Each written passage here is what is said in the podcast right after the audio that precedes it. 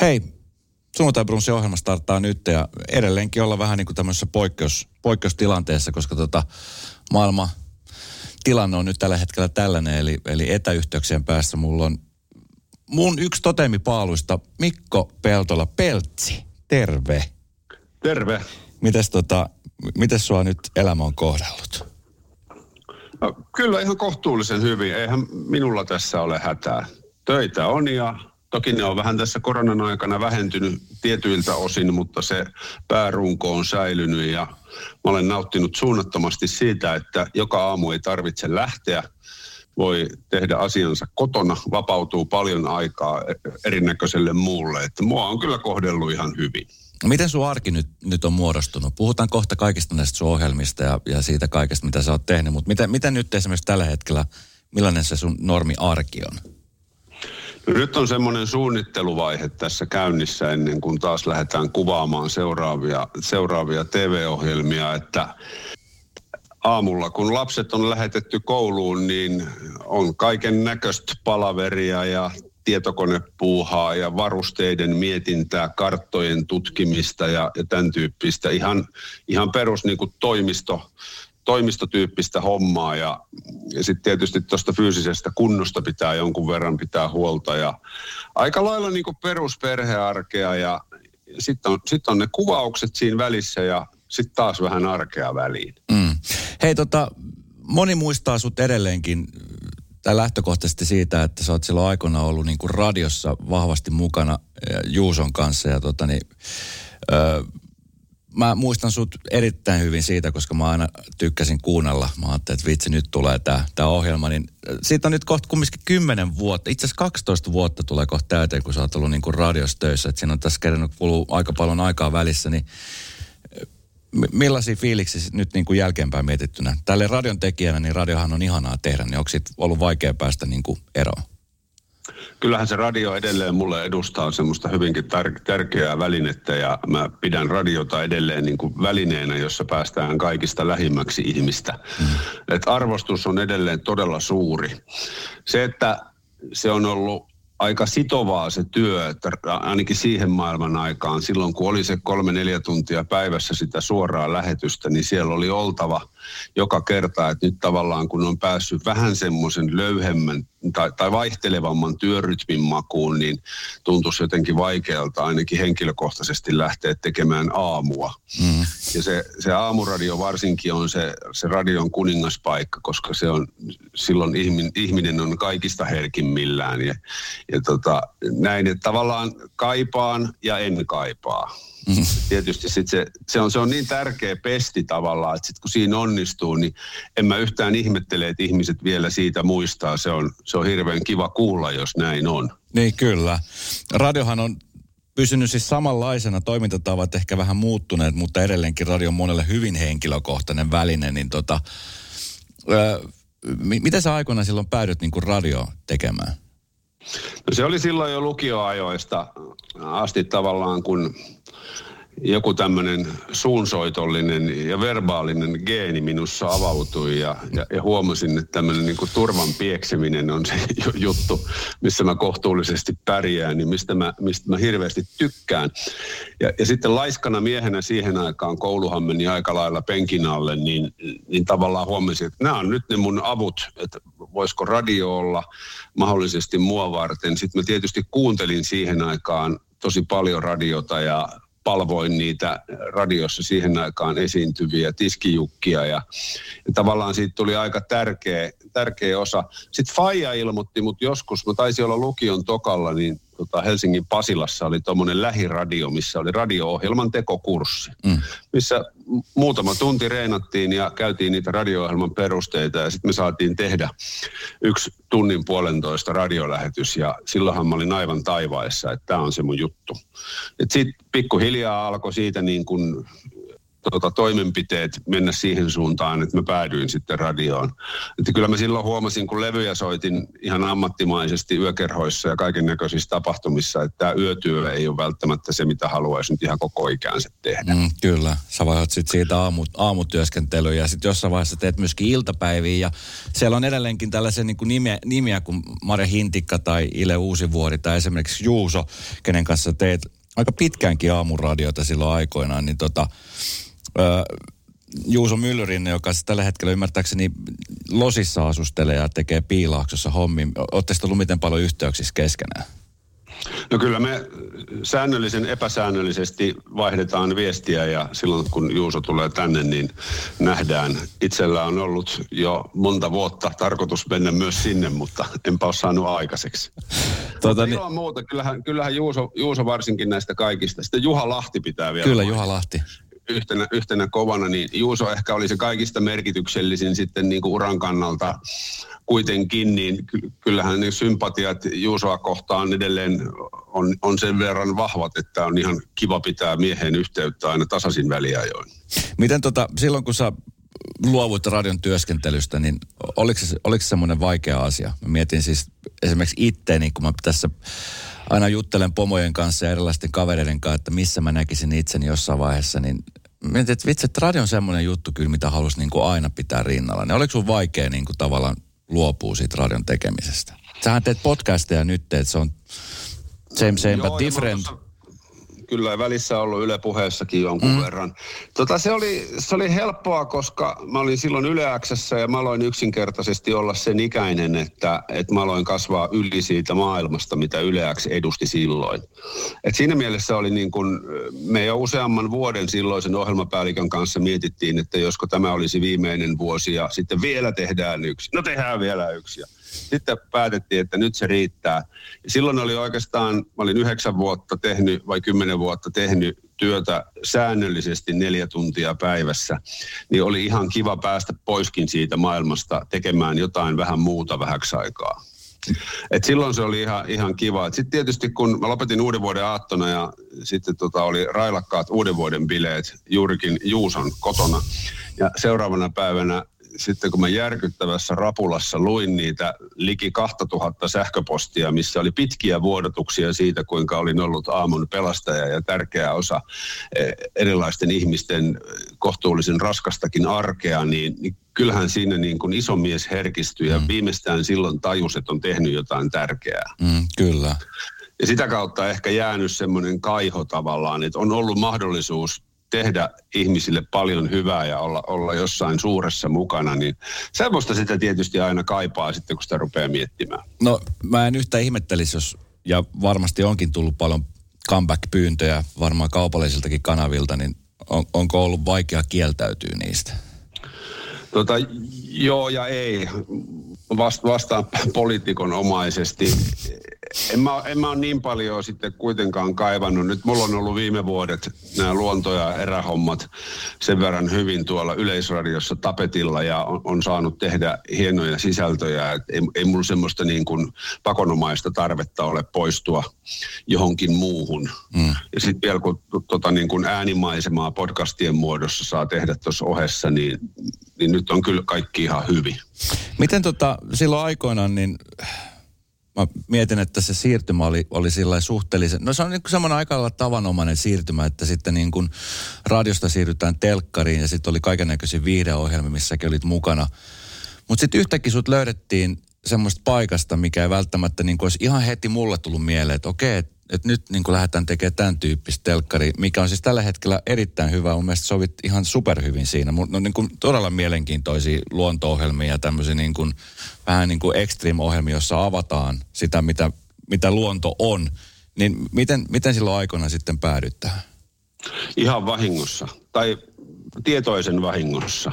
Juuri niitä vuosia, kun sitä yleäksä alettiin mun osalta hautaamaan, niin mullahan oli toi maastopyöräily ja kalastusinto mm. olemassa ja yhdellä sähköpostilla Ylen sisällä silloisen erätulilla ohjelman tuottajaa lähestyin, kun kuulin, että silloinen erätulilla juontaja oli lähdössä kansanedustaja ehdokkaaksi, niin yhtäkkiä sitten mä huomasin, että mä olen perhovavan maastopyöräilijän, maastopyörän ja yhden kuvaajan kanssa käsivarressa tekemässä erätulilla ohjelmaa. Et se lähti vähän, vähän niin kuin silleen pikkuhiljaa puolivahingossa ja sieltä sitten siitä pari vuotta juttuja, sitten aukesi juontajan paikka, sitten metsästyskortit ja kalastusoppaan ammattitutkinnot siihen päälle ja kaiken näköistä muuta. Ja sitten kun siitä oppi pitämään tosi paljon ja huomasi, että tämähän on kiva työ, mm. niin sittenhän sitä on pyrkinyt laajentamaan ja, ja innostunut yhä enemmän ja enemmän kaikesta joka vuosi.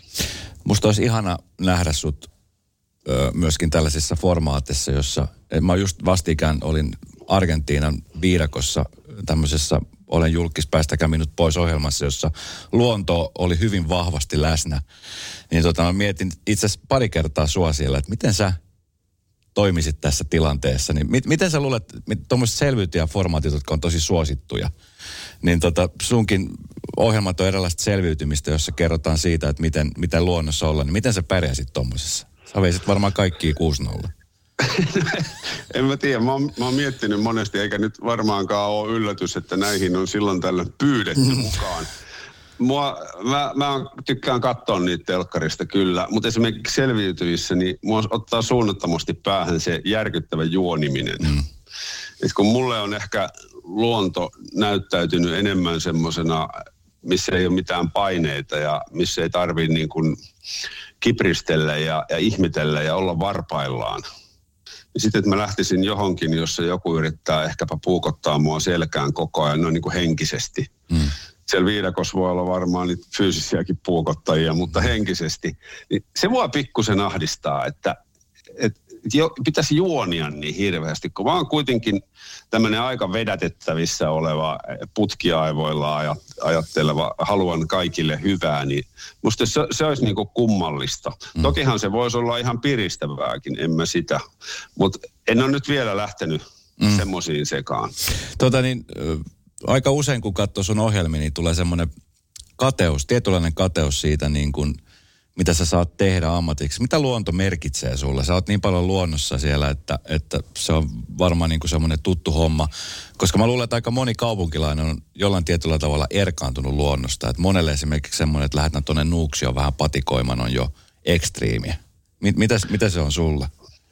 No sen huomaa noista tota, Nuuksion parkkipaikoista, jotka on aivan turvonneita nykyään, kun ihmiset on löytänyt tämän luonnon ja, ja haluavat mennä kaikki samaan paikkaan ti, tiiviisti retkeilemään, vaikka meillä on pääkaupunkiseudulla ties kuinka paljon hienoja muitakin kohteita, missä on väliä. Tuota, mulle luonto merkkaa sitä, että siellä on, siellä on hyvä olla, siellä on kiva tehdä asioita. Viime vuosina mä oon myös huomannut, että siellä on ihan kiva vaan olla. Tuijottaa niin kuin metsää, joka on kasvanut luonnostaan, jossa ei näy ihmisen kädenjälki. Se, se on jotenkin mukavaa. Mä oon alkanut myös huomattavasti enemmän nykyään arvostaa niin kuin luonnon ilmiöitä. Et jos mä näen jonkun luonnollisesti muodostuneen luolan tai jonkun jättimäisen puun tai jonkun muodostelman jossain, niin se, se merkitsee mulle paljon enemmän kuin joku ihmisen rakennelma tai joku arkkitehtuurillinen juttu. Mm. Et en mä osaa sitä sen syvällisemmin sanoa muuta kuin, että siellä tulee, siellä tulee hyvä olo ja ehkä se on just se, mikä sitten sinne ohjaa. Mm. No se on semmoinen myyntivaltikortti, mitä usein Suomesta myydään, nimenomaan se luonto, niin, niin missä kunnossa meidän luonto on, kun sä oot sitä paljon tuolla kiertänyt? No se vähän riippuu, että, että mihin menee, että kyllähän me ollaan suom- suomalaiset ja Suomessa tehty hirveästi virheitä menneisyydessä niin kuin luonnon kannalta. Mä ymmärrän sen, että sitä puuta on tarvittu, mutta kyllähän meidän metsät on aika lailla, aika lailla hakattu ja sitä semmoista oikeaa luonnonmukaista metsää on, on tosi vähän. Sitten meidän vesistöt on vesivoimalla pilattu. Kala, kalatilanteet on heikkoja monin paikoin kaikki mineraalit pitäisi myydä kaivoksi, kaivosten muodosta muualle. Et kyllä tässä paljon semmoisia, mä ymmärrän siis ka- kaiken. Mä, mä en ole siinä mielessä tota, ituhippi, että mä haluaisin kieltää kaiken. Mä, mä ymmärrän, että jos kaikki autot pitää toimia sähköllä, niin me tarvitaan raaka-aineita ja puuta ja sähköä ja niin edelleen. Mutta se, että se ei poista sitä faktaa, että on, on toimittu, eletty aika lailla niin kuin vastuuttomasti ja tehty semmoisia ratkaisuja, mitkä palvelee vain ihmistä eikä niinkään sitä luontoa. Mutta kyllä meillä on sitten tietysti, nyt avataan tänä vuonna Suomen 41. kansallispuisto Sallaan ja kansallispuiston ideahan on se, että ihmiset pääsisivät tutustumaan tämmöiseen vanhaan suojeltuun, suojeltuun metsään ja että ne pyhitetään ikään kuin sille, sille virkistystoiminnalle. Mm.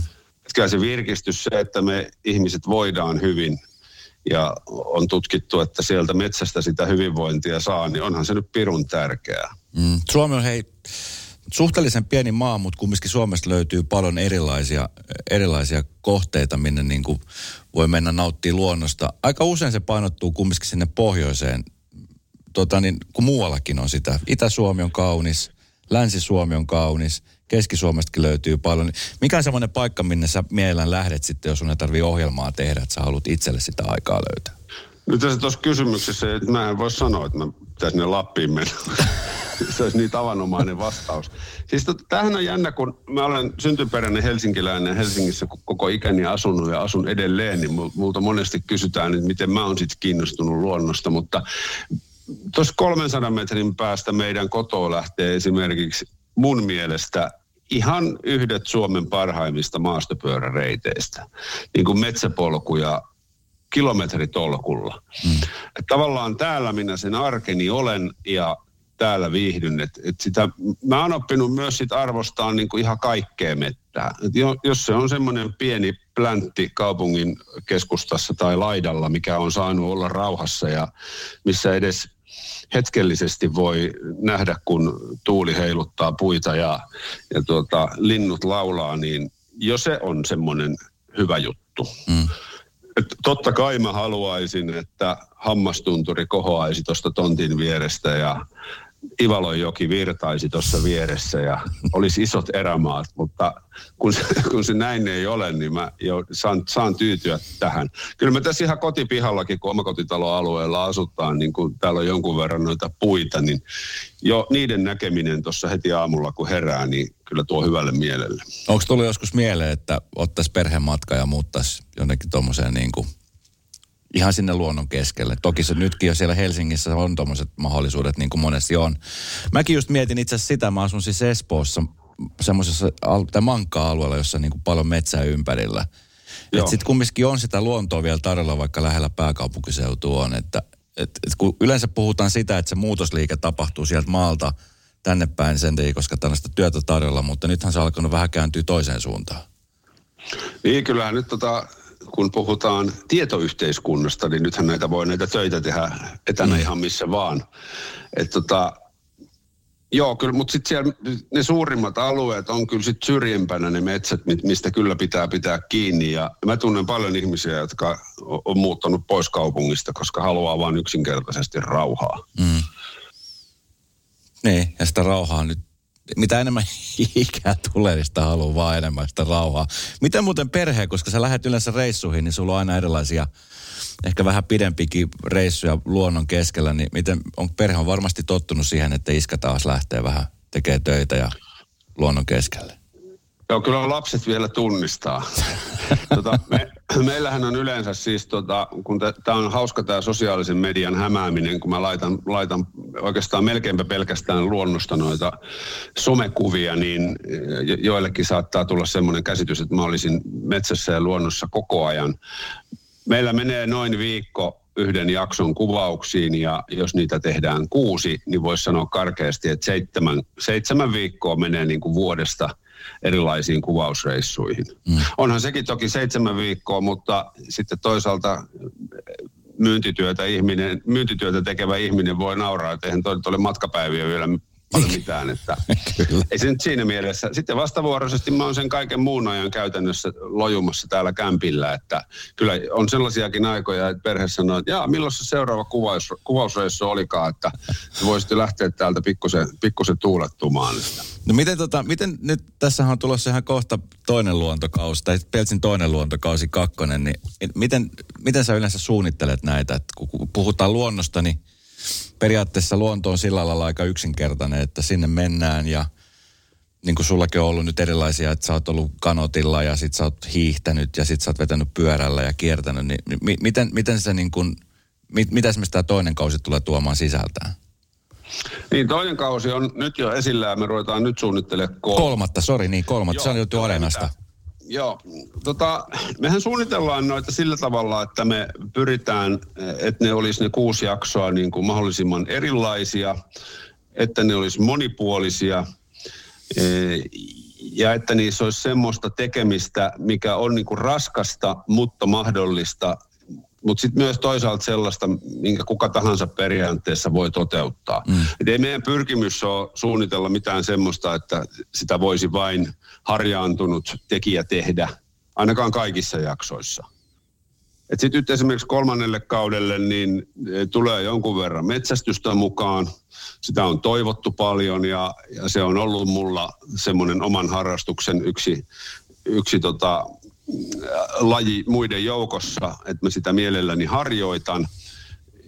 Sitten me halutaan tietysti näyttää, näyttää suomalaista luontoa mahdollisimman monipuolisesti, että yritetään katsoa vähän semmoisia paikkoja, missä ei oltaisi ehkä aikaisemmin käyty. Mm. No tuossa muun muassa muistelen yhtä, yhtä sellaista tota, niin sun tekemä ohjelma, jossa sä moottorikelkkailit ja, ja tota, ne oli ihan jäätävän kylmä ja sormet oli ihan jäässä ja piti telttaa pystyttää ja siinä niin kuin se kärsimys ja väsymys ja, ja ehkä vähän jopa vitutuskin siinä, niin onko se semmoinen nautinnollinen asia, onko se semmoinen juttu, mitä sä niin kuin hakemalla haet? Koska mä mietin yleensä, jos mä lähden luontoon, niin haluan, että asiat sujuisi kumminkin suhteellisen smoothisti, että siellä voi myöskin nauttia, että ei tarvitse koko aika vaan olla semmoista koettelemusta. Tota se, joku tuossa just kirjoitti hyvin, että niin kuin parhaat muistot syntyy silloin, kun on käyty pikkusen epämukavuusalueella. Mm. Että kyllä mä sen sen tota myönnän, että se taisi olla se yksi koiravaljakko ajelu, missä oltiin 50 Niin olikin jo, kyllä, joo, se se 50 oli. kilsaa ajettu päivän aikana niillä valjakoilla, sanotaan tuommoinen 10 tuntia. Niin olikin jo. Niin, että oli uutta lunta satanut ja se oli ihan sairaan pehmeä se, se ura, missä me mentiin, joka tarkoittaa sitä, että niitä valjakoit piti aika paljon työntää. Pakkasta 17 kiristymässä koko ajan. Ja me katsottiin kartasta, että 600 metrin päässä semmoisten muutaman harjun toisella puolella oli se, se tupa, mihin meidän alun perin piti mennä, missä olisi ollut sauna ja, ja lämpimät sängyt ja tota, tulet ja kaikki. Mutta me ei päästy sinne, koska se oli niin hirveä hanki, että niillä koiravaljakoilla ei, ei, me ei oltaisi päästy mitenkään enää siinä kohtaa. Et sitten, sitten kuvaaja tohottaa kameralla mua kohtaa ja sanoo, että no, mitäs tehdään? sanoin, että no se on sitten kai telttahommia ja siitä sitten vaan pystyttämään telttaa ja nukkumaan ja kyllä se yli 20 se pakkane oli silloin yö, yöllä. Ja siinä kyllä kieltämättä, kun oli, oli väsynyt nälkäinen ja, ja iluissaan, niin, niin kysy vähän semmoista tota, luonteenlujuutta aamullahan sitä kaikki heräsi tietysti ihan onnellisena, koska meillä oli järkyttävän hyvät makuupussit, että kyllähän me nukuttiin ihan kunnon yö ja mm. aamullahan kaikilla oli kivaa ja jälkeenpäin sitä kivaa on riittänyt paljon enemmän ja eihän mulla olisi mitään tarinaa tässä kerrottavana, jos me oltaisiin menty sinne saunomaan lämpimästi ja otettu vähän kaltsua siinä ja nukuttu, nukuttu lavereilla nuotion tai kaminan vieressä, että parempi se jälkeenpäin näin oli.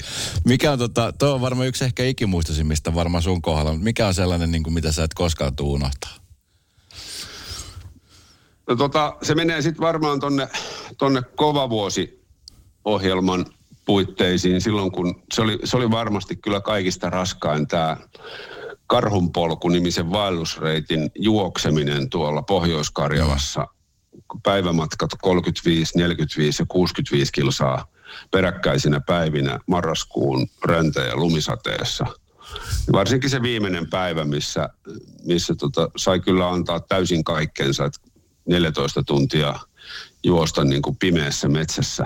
No ei ihan koko, koko 14 tuntia tietysti pimeässä metsässä, mutta se oli niin sairaan raskasta, että se alkoi jo sitten niin kuin huvittaa, että et, et, ei tässä niin kuin ole mitään järkeä. Mutta nämä on kaikki aika jänniä siinä mielessä, että silloin kun tehdään telkkaria, niin, niin se on eri asia. En mä vapaa-ajalla tuommoiselle reissulle lähtisi tietenkään. Olisin mä mennyt sen kuuteen päivään sen. Tietenkään en olisi sitä 65 kilsaa juossut yhtenä päivänä niin, että mä oon aivan romuna. Mä olisin juossut semmoisia kolmen, kahden kolmenkympin päivälenkkejä. Mutta sitten telkkari vaatii sen, että, että siinä niin kuin annetaan kaikkemme. Ja me esimerkiksi nyt suunnitellaan sitä, että kun me lähdetään tuonne Sallaan, tästä pikkuhiljaa kuvaamaan seuraavan kauden jaksoa. Ja on tarkoitus olla joitain öitä ulkona. Mm. Niin mietittiin just näitä pakkasia, että, että onko meillä pakkasrajaa. Ja todettiin, että ei. Että paikallinen kysyy, että, että miten jos on 45 astetta pakkasta. Mä sanoin, parempaa telkkaria. Ei ehkä yöuniltaan niin hirveän herkullinen reissu, mutta tota, hyvää telkkaria siitä tulee. Kyllä. Jos verrataan siihen, että seitsemän astetta pakkasta ja aurinko paistaa, niin... No kyllä, ja nyt mä en tiedä, oletko seurannut, Jukka Hildenhän on tehnyt tonne Discovery Plusalle maksu, maksu tota, niin formaatin taakse, niin tämmöisen vähän niin kuin, ehkä vähän ehkä sen ekstriimimpaan päähän sellaista, missä hän niin kuin selviytyy. Hänen pitää 24 tunnin aikana päästä takaisin konttiin, jossa hänet ohjataan. Mä en tiedä, että yhtään katsonut tätä ohjelmaa. Tota, se, on, se on työn alla, se on tuossa mun listalla odottamassa. Joo. en ole vielä, en ole vielä Joo, se on, se on sellainen, mistä mulla tuli myöskin sinä mieleen, että, että voisitte tehdä yhdessä sitä, koska tota, niin molemmat varmaan selviytys melko hyvin. Miten tota, sit kun sä lähdet suunnittelemaan, niin tuleeko jossain vaiheessa semmoisia ajatuksia, että ei hitto, että toi on toi on mahdoton, toi on liian hullu tehtävä? Vai onko aina silleen, että sä lähdet nyt testaa ja katsoa, miten se onnistuu? Se ei tule siinä suunnitteluvaiheessa välttämättä mieleen, mutta se monesti tulee siellä luonnossa. Mm. Et huomataan, kun katsotaan meidän käsikirjoitusta, että jaha, nyt on taas joku tämmöinen kohtaus, mikä on suunniteltu lämpimässä konttorissa, että tehdään näin. Hyviä esimerkkejä on esimerkiksi suunnitella se, että nyt kun on vaellettu tämä koko päivä, niin tehdään johonkin avanto ja käydään uimassa ja sitten mennään sen jälkeen telttaan nukkumaan. No se on kyllä ihan tasan tarkkaan, että kun se kymmenen tuntia on vaellettu, niin kukaan ei halua tehdä avantoa ja mennä sen jälkeen telttaan nukkumaan. Kyllä se mennään ihan suoraan sinne telttaan, telttaan nukkumaan. Et nämä joskus tuntuu suunnitteluvaiheessa hirveän hyviltä nämä ajatukset, mutta ei ne siellä todellisuudessa sitten aina toimi. Muistatko mä jonkun oikein, muistatko mä oikein, että oli joku tämmöinen, missä te laskitte jotain kalliot alas ja siinä, siinä tapahtui jotain – Joo, siis se oli Venäjällä. Niin oli, joo. Joo, se oli tota, tuommoista köysi, köysilaskeutumista semmoisen yhden ison lumikasautuman alla olevaan luolaan. Mä en ollut siis sitä jumarointia koskaan kokeillut. Mm. Mulle selitettiin kyllä hyvin seikkaperäisesti, miten niillä köysillä ja niillä vehkeillä pitäisi tulla ylös. Mutta joku siinä mun tekniikassa ei vaan toiminut ja sehän ei niinku mennyt ollenkaan nappiin. Jälleen kerran erinomaista telkkaria, itselle vähän semmoinen, että jos mä olisin tiennyt, että, että tämmöinen jumarointikohtaus tulee, niin ehkä mä olisin harjoitellut vähän etukäteen ja tutustunut siihen, että miten niillä vehkeillä toimitaan. Mm. Onko ikinä ollut semmoinen tilanne, mä itse nimittäin huomasin, että kun on, on sillä että niin kuin luon, luon, luonnon suhde minun ja mun suhde luontoon on sellainen, nyt tällä hetkellä mä kunnioitan tosi paljon, mutta tota, niin huomasin silloin, kun menin sinne viirakkoon, että oli vähän silleen, että no, täällä sitä ollaan, mutta sitten välillä tuli sellaisia tilanteita, että, että, niin kuin alkoi pelkäämään sillä niin kuin kunnioittavasti sitä luontoa, että mitä voi tapahtua. Niin onko sulla tullut siellä tilanteessa, kun on ollut väsynyt ja kylmissä, että vitsi, että tähän tästä oikeasti selviää, vaikka tästä tehdään telkkaria?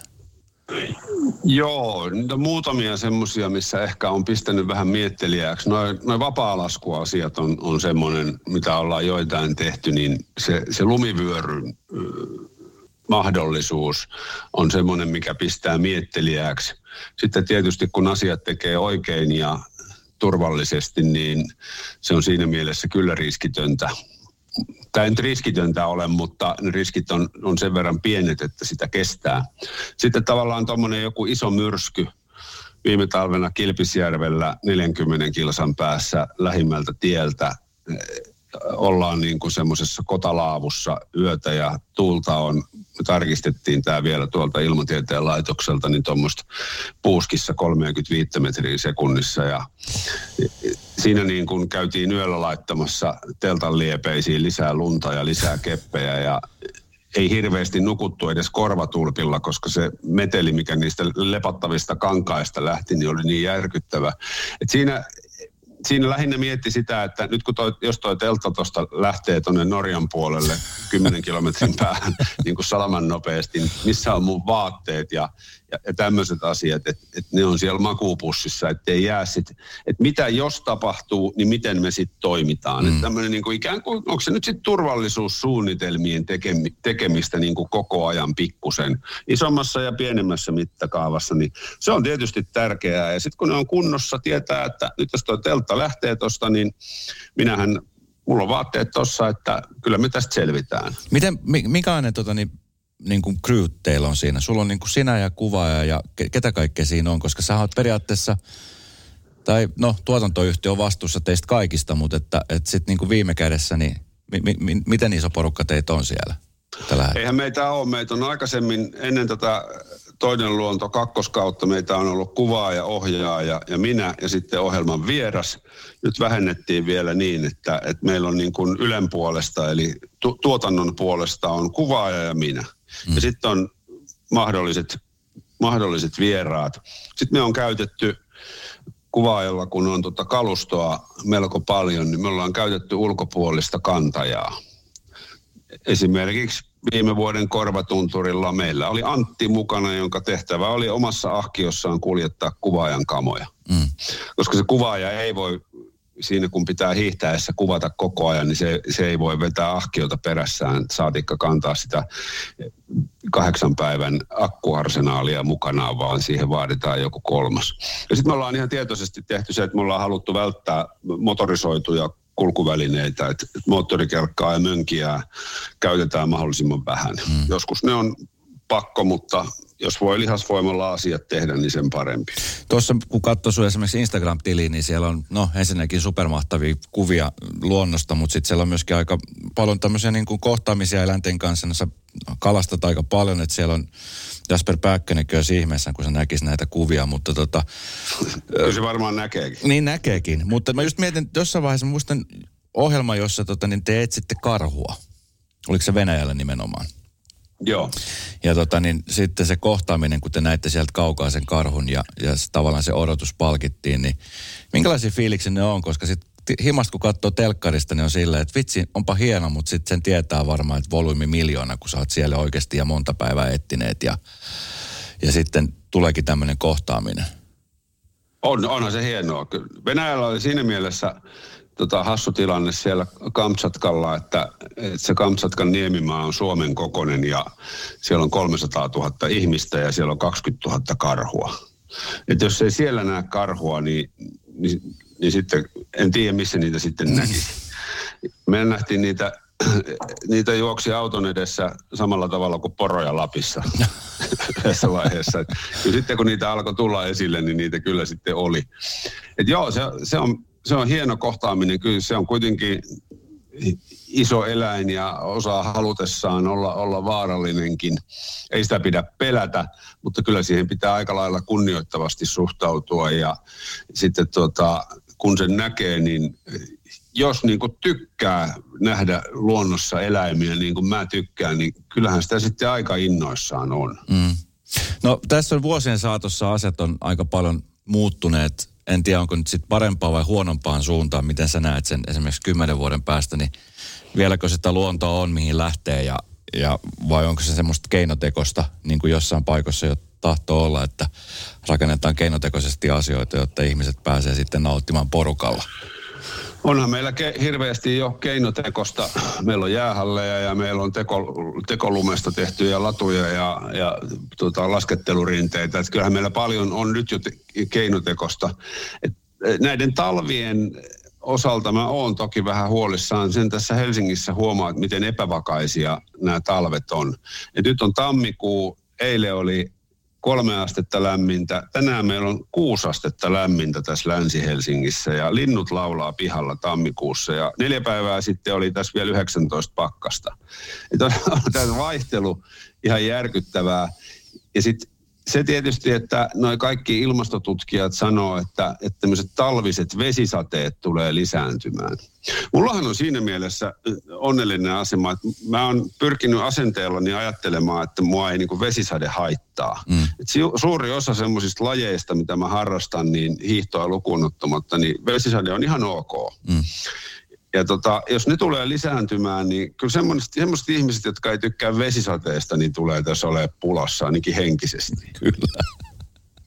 Mutta nämä asiat on, on, on menossa tietysti. Tämä ilmasto, ilmastosta puhutaan paljon ja kyllä se, se monessa asiassa huomaa. Me ollaan menossa keväällä käymään Kepnekaisella, Ruotsin korkeimmalla vuorella. Ja siellähän on ollut kaksi, tai on edelleen kaksi huippua, joista vuosisatoja se jäätikön peittämä huippu on ollut se korkeampi. Mm. No nyt muutama vuosi sitten on ilmeisesti käynyt niin, että kun jääpeite on ohentunut, niin nyt se maapeitteinen huippu onkin se korkeampi. Eli siellä on tavallaan Ruotsin korkein vuori on vaihtanut, vaihtanut statusta toiseksi korkeammaksi vuoreksi. No. Että kyllä nämä, niin kuin, mm. nämä kun konkreettisesti huomaa, niin, niin tulee sitten semmoinen, semmoinen niin kuin hivenen ikävä olo. Tuleeko semmoinen ahdistunut olo. Aika, puhu, aika paljon puhutaan, siis nuoret, sullekin on nuoria lapsia, jotka varmaan tulee näkemään tämän maapallon ehkä vähän erinäköisenä, niin puhutaan just sitä ilmastoahdistuksesta, mikä on olemassa, niin onko semmoinen alkanut sulla, kun sä näet sitä konkreettisesti sitä luontoa? Mä oon yrittänyt ja yritän elää mahdollisimman onnellisen elämän niin semmoisen, että mä en ahdistuisi. Että tota, mä pyrin itse omassa arjessani ja täällä niin kuin julkisella kuvalla tekemään tiettyjä asioita. Ja kyllähän niin kuin valtion, valtiotkin tekee, että kyllähän tässä onhan tämä tunnustettu ja, ja huomattu, että jotain pitäisi tehdä tälle meidän kulutushysteriallemme. Mm. Että tota, mutta en, en mä nyt ahdistu. Jotku, kyllähän ne jälki, jälkipolvet ja seuraavat sukupolvet niin elävät toki varmaan vähän erilaisessa maailmassa. Tota niin, kun kesä ilmestyy tuossa muutaman kuukauden kuluttua, niin nyt toki... toki tota, Hauskasti sanottu. Toki tämä tota, matkustaminen on nyt vähän rajoittunut monella, kun ei, ei oikein niin pääse, mutta näkeekö sua koskaan pakettimatkalla perheen kanssa esimerkiksi Lanzarotella? Mä oon muutaman kerran velvoitteesta vuosia sitten joutunut tämmöiselle ja tota, mulla ei ole tavallaan sitä, se on ihan ok, mä, mä siedän sitä. Mulla ei ole hinkua etelän aurinkoon ollut oikeastaan koskaan. Silloin kun mä oon siellä ollut, niin totta kai mä viihdyn, ei mulla mitään sitä vastaankaan ole. Jännäähän on sitten tietysti ajatella se se ihmisten, mistä, se niin kumpuaa se ihmisten halu? Miksi me ei olla tyytyväisiä siihen, mitä meillä on täällä? Miksi meidän pitäisi, miksi tulee paine lähteä lentää perheen kanssa toiselle puolelle maapalloa viikoksi grillaamaan itteensä? Mistä se niin kumpuaa se, se tarve? Mulla itselläni sitä on. Mä oon ihan tosi tyytyväinen. Mä en kesälomalla enkä lomalla ylipäätänsäkään yleensä halua olla kotona, koska täällä ollaan sitten se kaikki muu aika. Että mä, mä mielellään on mökillä tai teltassa jossain näreessä. Mutta ei mulla ole mitään pakkoa päästä mihinkään niin etelän lämpöön, vaan sen niin kuin auringon porotuksen takia. Mm. Se on jotenkin jännä, jännä, miten me ollaan niin kuin ihmisinä menty sellaiseksi, että meillä pitää olla tuommoisia tiettyjä asioita. Ja somessa on hauska, hauska katsoa ihmisiä, jotka on nyt ne on niin ahdistuneita nyt, kun ei ole päässyt sinne tota, Taimaan lomalle. onko se edes rentouttavaa Niinpä. lähteä kahden pienen leikki-ikäisen taaperon kanssa sinne järkyttävän kuumiin olosuhteisiin? Mä, se on hauska ilmiö. Miten tota, mikä on semmoinen paikka, missä sä haluaisit niinku vielä käydä toteuttaa näitä sun niin sanottuja erä, erämiehen haaveita? Onko joku sellainen paikka, mikä on vielä niin kuin agendassa? Tämä on varmaan niitä monta, mutta semmoinen must. On, tota, joo, siis Suomessakin niitä on ihan hirveästi. Tuossa moni aina sanoo mulle, että sinä olet kiertänyt niin paljon. Ja sitten kun mä katson karttaa, niin tuolla on tota lukuisia paikkoja ja erämaita, missä olisi vielä kiva käydä. käydä. Osassa käydä uudestaan. Et en mä myöskään niin laske paikkoja, missä mä oon käynyt, että pitäisi saada käydä mahdollisimman monessa paikassa. Mutta tota, sanotaan kalastuksellisesti esimerkiksi, niin kyllähän toi Alaska ja Venäjä on semmoisia paikkoja, missä olisi kiva käydä Islannissa ja olisi kiva käydä maastopyöräilemässä Uudessa-Seelannissa. Ja mm. Paljonhan on niin kuin kyllähän meidät on aivopesty siihen, että maailmaa olisi kiva kiertää. Tota, niin mitä mieltä sä oot siitä, kun usein puhutaan jotenkin, niin kuin sä sanoit, niin tulevalle kaudelle ehkä enemmän myöskin tulee sitä metsästystä, niin metsästys on semmoinen asia, mikä aiheuttaa aina ristiriita. Että on osa ihmisistä, jotka on silleen, että hirveetä, osa tekee sitä niin kuin ihan pitääkö se itsensä hengissä ja osa sitten se on vaan niin kuin harrastus. Niin mikä sun niin kuin suhde metsästykseen on?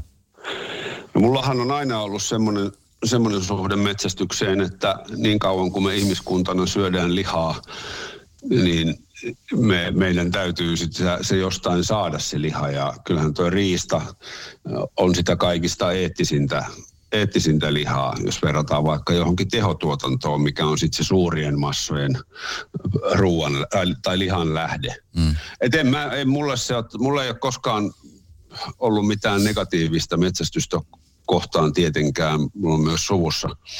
Suvussa on tota, ollut, ollut metsästäjiä, että Tokihan meillä niin kuin mahtuu kaiken näköistä mielipidettä ja kaikilla on oikeus. Kyllä mäkin tiedän sen, että silloin kun telkkarissa käy metsästämässä, niin keskustelua käydään. Sitä mm. käydään kyllä monesta muustakin asiasta. Että kalastushan on tietysti toinen, mistä saa sitten aina väitellä ja, ja puhua ihmisten kanssa. Että se on ihan ok, että että tota, ollaan eri mieltä, mutta en, en mä metsästystä ole koskaan kokenut niin kuin millään tavalla huonoksi asiaksi. Miten toi kalastaminen? Mä, mä oon siis joskus yrittänyt kokeilla sitä.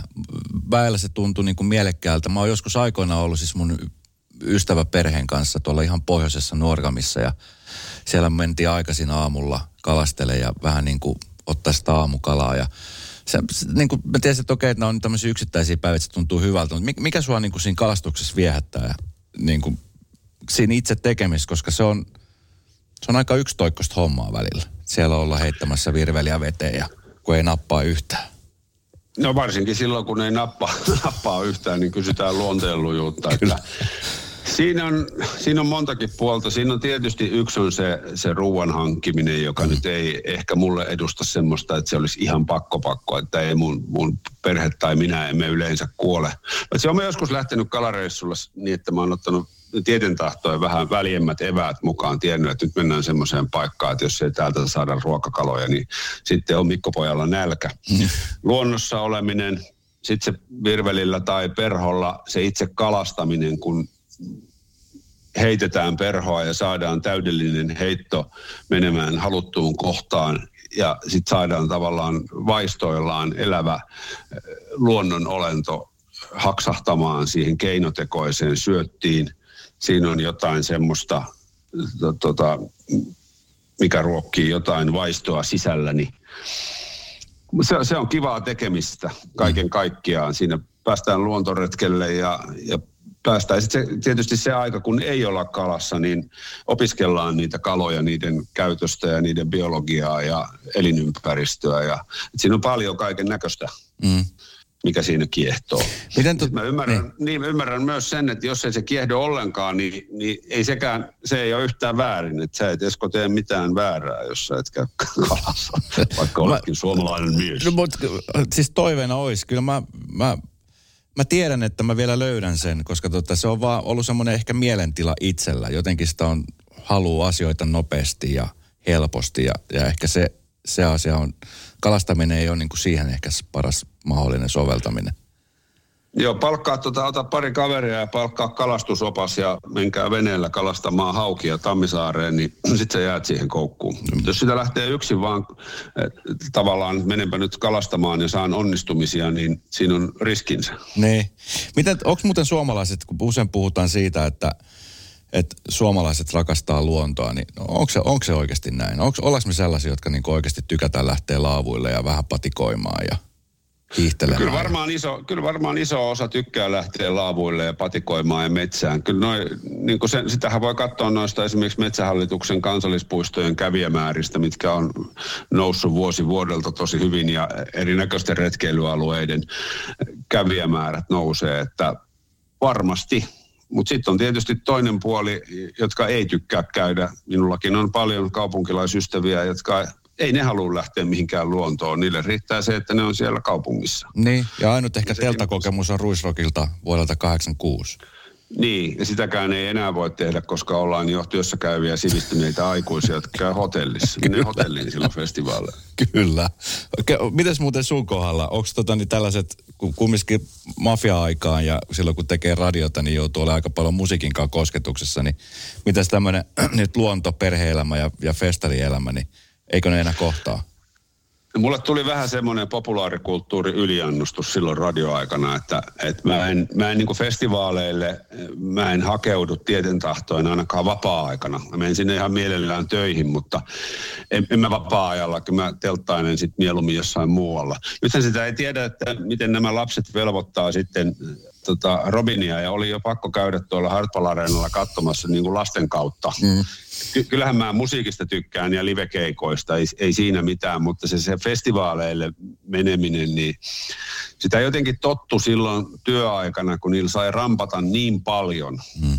Sehän on se töissä festivaaleilla oleminen ihan erilaista, kun siellä ollaan vaan siellä jossain lavan takana, jossain ilmaisen kaljan teltoissa, missä vilisee rocktähtiä, mm. verrattuna siihen, että olisi siellä niin kuin vesisateessa, sade, sadetakissa ja kumisaappaissa siellä toisella puolella kiljukannu kädessä. niin, tota, sehän on täysin kaksi eri asiaa, että ehkä mä oon vähän vieraantunut siitä semmoisesta tavallisesta festivaaliasiakaslähtöisestä käynnistä. Hei nyt korona-aikaa turvavälit ja kaikki tällaiset on ollut tosi tärkeässä roolissa. Luonnossa kun sä oot, niin siellä ei välttämättä ihan hirveän paljon sitä väkeä ole tai, tai ei tarvi niinku semmoista asiaa ehkähän koko aika päällimmäisenä olla miettimässä, niin onkohan se ihmisten käytös nyt myöskin muuttunut? Niin kuin sanoit, niin kävijät näissä puistossa on noussut tosi paljon. Ehkä ihmiset on alkanut löytää myöskin luontoa. Niin huomaatko tällaista niin kuin assosiointia tähän, tähän nykyaikaan tai tähän hetkeen, mitä me eletään? No mä jotenkin toivoisin, että ne, ketkä on sitten muutaman kerran käynyt siellä luonnossa ja löytänyt ehkä siitä semmoisen oman henkireikänsä, että yrittäisi käydä vähän muualla kuin niissä kaikista suosituimmissa paikoissa.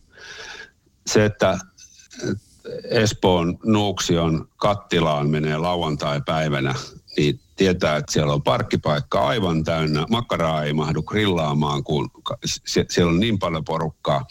Kun sitten on niitä luontokohteita aivan pilvin pimein, niin kuin joka paikassa, missä olisi kivaa. Mm. Et internetistä löytyy kaikki Suomen hienot luontokohteet tosi hyvin. Et jotenkin semmoista niin kuin toivoisi, mutta hyvähän se on, että jos ihmiset lähtee luontoon, koska sehän tekee tutkitus, tutkitusti niin kuin hyvää pääkopalle. Että tämä niin kuin, näitä lieveilmiöitä tulee aina, kun massat innostuu jostain ja aletaan marista niistä tota, puskapissa vessapapereista, joita on kaikkialla. Joo, ne on huono juttu, mutta kivahan se on niin kuin isossa kuvassa, mm. että ihmiset menee luontoon, niin vaikkapa niin kuin kansalaisten mielenterveyden kannalta. Hei, miten paljon sä, tota, niin, kun sä treenaat ilmeisen paljon, kun sä joudut aika lailla tekemään aikamoisia urheilusuorituksiakin välillä. Sä käyt fillaroimassa maastossa, joka on superrankkaa. Hiihtäminen jo sinänsä pitkiä matkoja on kova. Sellaiset isot patikkaretket tai juoksemiset, niin miten sä pidät sitä kuntoa niin kuin nyt yllä? Onko se joku tietty treeni, minkä mukaan sä vedät vai? Mä oon vähän tota vaihtelevasti, että mitäköhän mä kävisin, sanotaan kolmesta viiteen, kolmesta kuuteen kertaa viikossa jotain se on nyt tietysti kun tuota hiihtoa, hiihdosta ihan pikkusen tykkään, niin yritän hiihtää, hiihtää mahdollisimman paljon. Eilen oltiin perheen kanssa tuossa lähikentällä pari tuntia luistelemassa. Sitten mä yritän käyttää niin kuin hyötyliikuntaa talvella tuohon fillarointiin, että jos pitää käydä paltsussa jossain tai työpaikalla, niin se tehdään fillarilla. Punttisalilla pitäisi käydä enemmän, siinä mä oon ollut aina vähän huono. Tiedän, että se, se pitäisi. Mutta tota, säännöllisesti, mutta en, en nyt hirveästi pingota, että aika sille rennon letkeästi ja sitten on tietysti kiitän, kiitän siitä jotain tahoa, että mä niinku tykkään monipuolisesti eri lajeista. Et sauvakävelystä, maastopyöräilyyn, molemmat on niin kuin tosi kivoja. Onko tämä nyt, Mikko, niin semmoinen juttu, mihin tota, kun nyt sä oot nyt nähnyt paljon media-alalla ja, ja tota niin, onko tämä nyt se se loppusijoituskohde sulle, tämä niinku luontokuvaaminen ja, ja tämmöiset niinku luonto-ohjelmat, jossa sä näytät suomalaisille ja muillekin ihmisille sitä, että millaista se on tuo luonnossa metsästä ja kalastaa ja asua ja elää ja selviytyä? Onko tämä sitä, mitä sä, sä teet nyt sitten niinku tästä sit sinne Yle ikään asti. To, to, tuommoista lempeää ironiaa niin kuin vakituista yleläistä kohtaa.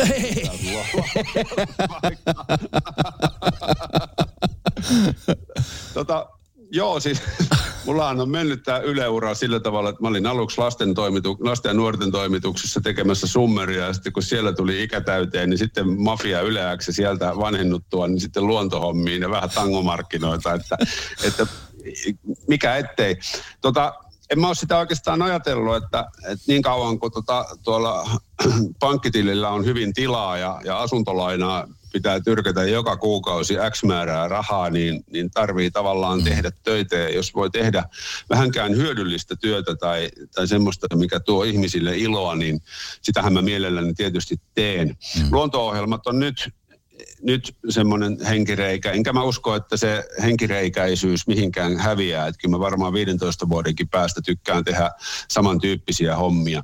Mutta kyllä sitten vaihtelevasti, mähän on Ylellä saanut tehdä kaiken näköistä Euroviisut, tangomarkkinat, mm. emmagaalat sun muuta, mitä kaikkea. Niin kyllä välillä on ihan kiva laittaa puku päälle ja mennä, tiedätkö, juontaa jotain gaalaa. Mm. Kyllähän niin tämä kaikki tähän työhön niin liittyy paljon, paljon muutakin ja hyvin monipuolista. Että et niin TV-ssä esiintyvänä saattaa tietää sen, että silloin kun mennään studio, studio-olosuhteisiin, niin silloin laitetaan puuteria otsaa ja nenän varteen.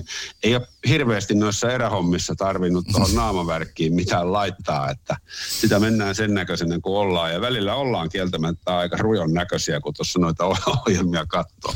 Hei, mitä kaikkea on tulossa nyt tälle, tälle vuodelle? Nyt tässä eletään tammikuun alkua, niin tietenkin varmaan niin kuin, no korona määrittelee aika paljon, että miten mennään, missä tehdään, mutta mikä sun niin kuin tämän vuoden suunnitelmat on? Kolmatta kautta tehdään kohta ja mitä muuta tulee? Nyt tehdään Peltsin toinen luonto, kolmas kausi, mikä tulee sitten joskus ensi joulukuussa. Sitten varmaan noita podcasteja, samantyyppinen, ehkäpä kahdeksan jakson setti. Sitten tota, nyt on helmikuussa Helsingin Olympiastadionilla on Helsinki Ski Weeks, eli sinne tulee hiihtolatu. Mulla on siellä, siellä äh, tietty määrä keikkoja ja sitten mä tietysti oman firman kautta pyrin tekemään kaiken näköistä, että kyllähän se silloin muutama vuosi sitten 16.3. muuten syntymäpäivänä, niin kun tuo Dexviihteen keikkamyyjä soitti, että nämä kaikki vuod- parin kuukauden juontokeikat peruuntuu, peruuntuu nyt sitten nämä kesän juontokeikat tässä. Ja ollut sillä, sillä tavalla toi niin kuin keikkarintamalla aika hiljasta. Mm. Nytkin tuossa venemessut siirtyy ja saa nähdä, onko kesällä erämessuja. Että on niin kuin sinänsä semmoista aikaa, että vapaa-aikaa on paljon enemmän. Mutta toi vaki, vakiotöihin Ylellähän tämä nyt niin kuin hirveästi vaikuta tämä tilanne. Että aika, aika lailla niin jännittynein olotiloin, että mitä kaikkea tulee. Mikä on semmoinen ultimaattinen urheilujuttu, mitä sä haluat tällä, tänä vuonna saavuttaa? No lähinnä kai se, että saisi tässä niin kuin hiihtää mukavissa olosuhteissa mahdollisimman pitkään. Nythän Helsingissä on ollut oikein kiva talvi tähän mennessä. Että mä toivon, että, että se vielä jatkuisi tässä hyvinkin pitkään. Mä oon todella innoissani siis ylipäätänsä lumesta ja, ja talvesta. Että mä tuossa just kysyin meidän toimituksessa, että minkä takia telkkarissa eh, talvella voi näyttää kesäjuttuja, mutta kesällä ei koskaan näytetä talvijuttuja. Kyllä. Meillä niin joku sisäänkirjoitettu juttu, että kaikkien pitäisi rakastaa sitä kesää. Että talvi on vähän niin kuin semmoinen pakollinen vuodeaika vain. Erittäin hyvä pointti. Mä oon joskus ihan sitä samaa asiaa miettinyt. Se on jännä juttu, että kesällä saatetaan näyttää jotain ihan ihan niin kuin kesästä, mutta sitten taas talvella niin on kesän kaipuu. Hei mä huomasin jossain vaiheessa tässä nyt, nyt tietenkin kun on no ehkä normaalia enemmän lunta ollut nyt viimeiset pari talvea. Jossain vaiheessa ei ollut ollenkaan. Niin tämmöinen hiihtovillitys on aika monia iskenyt, että tuolla on niin kuin myydän ei oota, kun kaikki sukset on myyty loppu tai on toimitus, toimitusvaikeuksia. Esimerkiksi Ylellä myöskin töissä oleva Juha Valvio on, on sellainen, joka intohimoisesti tykkää hiihtää ja näyttää aika paljon somen kautta sitä, niin tämmöinen hiihtovillitys on tullut. Niin tota, Joo, mä oon, mä oon Juha Valviosta huomannut, että hän onkin loppujen lopuksi ihan hyvä ihminen, vaikka harrastaakin golfia. Sua ei golfkentälle saa. En mä, en mä ole siihen, siihen en ole lähtenyt. Tota, joo, siis tästä hiihtoinnostahan on puhuttu paljon ja tämä on, tää on jännä ilmiö, koska moni, moni puhuu sitten niistä hiihtotraumoista ja mua, mua aina huvittaa, kun puhutaan jostain hiihtotraumasta ja eh, kuittaan sen sillä, että ihan yhtä lailla kouluaikana mua pakotettiin pelaamaan lentopalloa, eikä mulla ole mitään lentopallotraumaa. Mm. Ja tota, mitä enemmän ihmiset purnaa hiihdosta ja puhuu siitä vähänkään niin kuin negatiivissävytteisesti, niin sitä enemmän mä lyön vettä myllyyn ja, ja hehkutan sen ihanuutta. Hmm. Sehän on liikuntamuotona ihan niin kuin kiistattomasti to, tosi koko kropalle hyvää tekevä laji. Ja, ja tota, sitten se, että sitä, sitä rakastaa yli kaiken, niin se on kieltämättä tehnyt tästä kylmästä ja talvisesta ajasta huomattavasti miellyttävämmän. Hmm. Et jos ei talvella ole mitään, mikä veisi mikä veisi ulos mitään niin kuin mitä odottaa, niin, niin sitten se ehkä, ehkä siitä talvesta tulee sitten vähän enemmän semmoista pakkopullaa. Mm.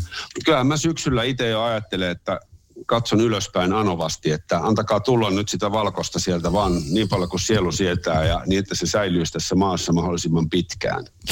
Hei Mikko, millaiset terveiset haluaisit lähettää Radanovan kuuntelijoille? Siellä on ihmiset, jotka seuraa sua, seuraa näitä just sun ohjelmia, rakastaa luontoa ja katsoo, että on se, on se hullu, kun se nyt taas tonne lähti ja suorittaa tuommoisia asioita. Mikä, mitkä, mitkä on niinku terveiset? No perse ylös sohvalta, sohvalta ja ulkoilemaan että tässä voi lainata tämmöistä vanhaa myllypurolaista sananlaskua, että se on ihan sama hiihtääkö kovaa vai hitaasti, tahmeasti tai nopeasti. Elämässä kaikista tärkeintä on se, että ylipäätänsä hiihtää. Kyllä.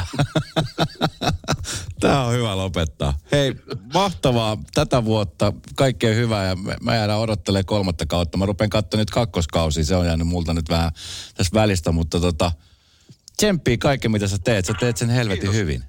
Kiitoksia, kiitoksia. Me ollaan just lähdössä tästä tota paloheinään koko päiväksi kuvaamaan Yle Urheilulle näitä Helsinki Skiviiksin hiihto, hiihtosketsejä. Että... No niin, tsemppii Mä sinne. tänään ammattihiihtäjä. No niin. Hei, Hyvä. kiitos tästä. Palataan. Yes, moi. Moro.